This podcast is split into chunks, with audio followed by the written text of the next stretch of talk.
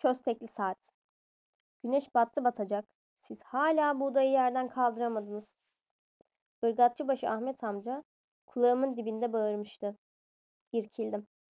Buğdayı yerden kaldırıp sepete atıyordum ki ne göreyim? Altın köstekli saat. Bu saatleri bilirim. Bizim köyde az vardır. Müsellima getirir İstanbul'dan. En ucuzu beş reşattır. Atam bu saati çok isterdi. Gece gündüz çalışırdı. Ama nerede? Biz ırgatlara yevmiye bile çok az verilir. Bizi pestilimiz çıkıncaya kadar çalıştırırlar. Bazı zaman ufak bir sepet buğday, bazı zaman da bir kuru ekmeğe tamah ettirirlerdi. Ahmet amca yeniden bağırdı. Ben de hızlıca buğdayları sepete koydum. Sepeti de hızlıca arabanın kasasına koydum. Vurduk kazma kürekleri sırtımıza. Yokuş aşağı gidiyoruz. Önümdeki kızlar sanırsınız sabah ezanından beri çalışmıyormuşuz gibi koyu bir dedikoduya tutuşmuşlar. İçlerinden pembe gül renginde yazması olan, gözü kara sürmeli, dalından yeni koparılmış papatya gibi güzel olan kız yanıma geldi. Duydun mu? dedi. Ben de neyi? dedim. O da kara sürmeli gözleriyle beni baştan aşağı süzdü. Sonra da bu kızın da hiçbir şeyden haberi yok deyip arkadaşlarının yanına geri döndü. Güğümdeki su kaynamaktan bitmiş, sobanın ateşi gitmiş. Kapı gıcırdadı. Kafamı uzatıp baktım ki babam akşamı kılmış geliyor. O nasırlaşmış ayaklarıyla bedenini zor taşıyor. Bir gün cami yolunda yere yığılıp kalacak diye telaşlanıyorum. Koşup kolunun altına girdim. Birazcık da olsa yükünü almak için. Divana oturtup sobayı tutuşturdum. Ben de yan odaya geçip pencerenin önüne oturdum. Aklıma cebimdeki köstekli saat düştü. Cebimden çıkarıp içini açtığımda bir çift deniz mavisi gözler beni benden aldı. Havaya dikilmiş kara saçlar, kemikli çenesiyle kimse bu yiğit pek yakışıklıydı. Allah sahibine bağışlasın. Yorgunluktan oturduğum yerde iki büklüm uyuyakalmışım. Sabah kalktığımda üstümde bir battaniye vardı. Sağ olsun babam örtmüş. Battaniyeyi kaldırıp babama kahvaltı hazırlayıp çeşmeden su getirmek için yola koyuldum.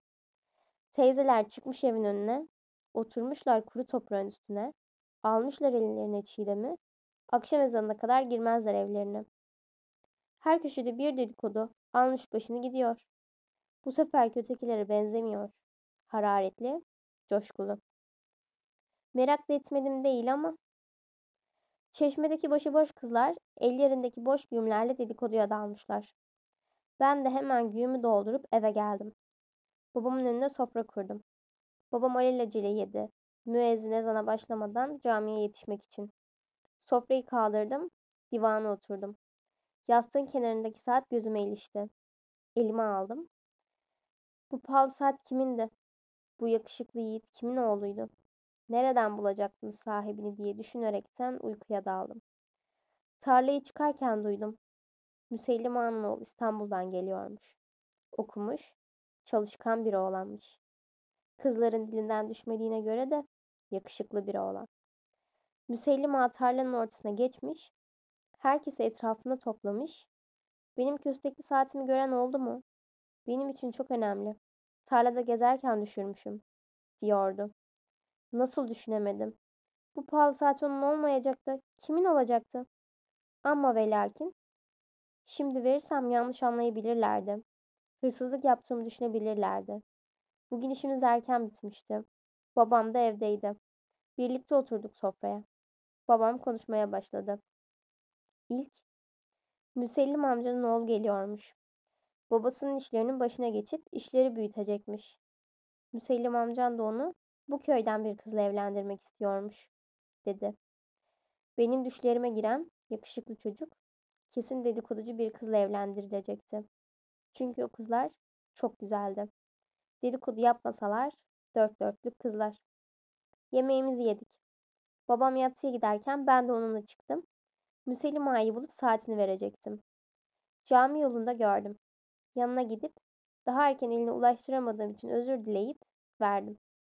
O da bu saati senden başkası bulsa geri vermezdi herhalde. Hele şu köşe başında dedikodu yapan kızlar bulsa hiç vermezdi. Fakat sen helal süt. Sağ olasın kızım, dedi ve camiye girdi. Benim Müselima ile konuştuğumu gören kızlar ve evde kalmış kızları olan teyzeler bana sanki evlerini taşlamışım gibi bakıyorlardı. Nedenini anlayamadım. Pek de umursamadım doğrusu. Babam camiden çıkmadan eve gitmeliydim. Hızlı adımlarla evin yolunu tuttum. Babam eve geldiğinde bana kahve yapmamı ve karşısına geçip oturmamı istedi. Kızım, evlenip yuva kurmanın zamanı geldi. Anan vefat ettikten sonra bana sen baktın. Ama bundan sonra kendi hayatına bakman lazım gelir. Çok iyi bir kısmetin var. Yarın seni gelip isteyecekler. Hazırlıklara başla, dedi. Kimdi bu ansızın çıkan kısmet? Tanımadan, daha yüzünü bile görmediğim birisiyle evlendirilecektim. Atımın sözüne karşı çıkmadım. Çıkamazdım da. O ne derse benim kabulümdü. Peki bu sefer de öyle miydi? Bilmiyorum. Halamlar gelmişti. Babam da misafirlerin öğleden sonra geleceklerini söyledi. Kalbimde belirsiz bir boşluk vardı. Anlayamadım. Kahvenin taşmaması için başında bekliyordum. Gelenleri görmedim. Fakat beş tepsi fincanlarla dolmuştu. Çok kalabalık oldukları buradan anlaşılıyordu. Hepten merakım arttı. Bir teyze, yanında da bir adam. Yan odaya geçtiler. Sesleri duyuluyordu. Anne, ben tanımadığım, daha yüzünü bile görmediğim bir kızla evlenmek istemiyorum. Evlendirileceğim adam bu olmalı.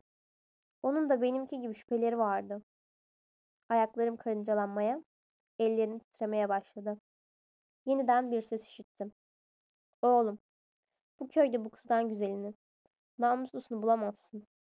Hem babana da karşı çıkamazsın. Hadi oğlum, geç içeri. Halam kahveleri içeri götürmemi söyledi. Kahve tepsisi ağırdı. Ellerim de titriyordu.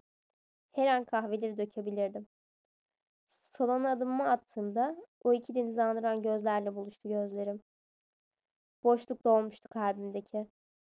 Beni istemeye gelen Müsellima'ydı. Ne o pembe gül rengindeki yazmalı kızı ne de köşe başındaki dedikoducu kızları değil de beni oğluna layık görmüştü. Halamın kolumu çimdiklemesiyle irkildim. Karşımdaki denizi andıran gözlere sahip adam da irkildi. Onu da annesi çimdiklemişti. Kahveleri verdim. Müsellim amcanın cümlesine başlamasıyla bitirmesi bir oldu. Aynı o akşamın hızlıca bitmesi gibi düğünümüzde hızlıca geldi, geçti. Babam dedemin işlerini büyüttü. İstanbul'a taşıdı. Orada fabrika açtı. Buğday fabrikası. Mecburen biz de babamın peşinden Yeditepe'li bu harika şehre geldik. Annemin İstanbul'a geliş öyküsü böyle. Şimdi sizler okuyun anneannelerinizle, babaannelerinizle yaptığınız röportajları.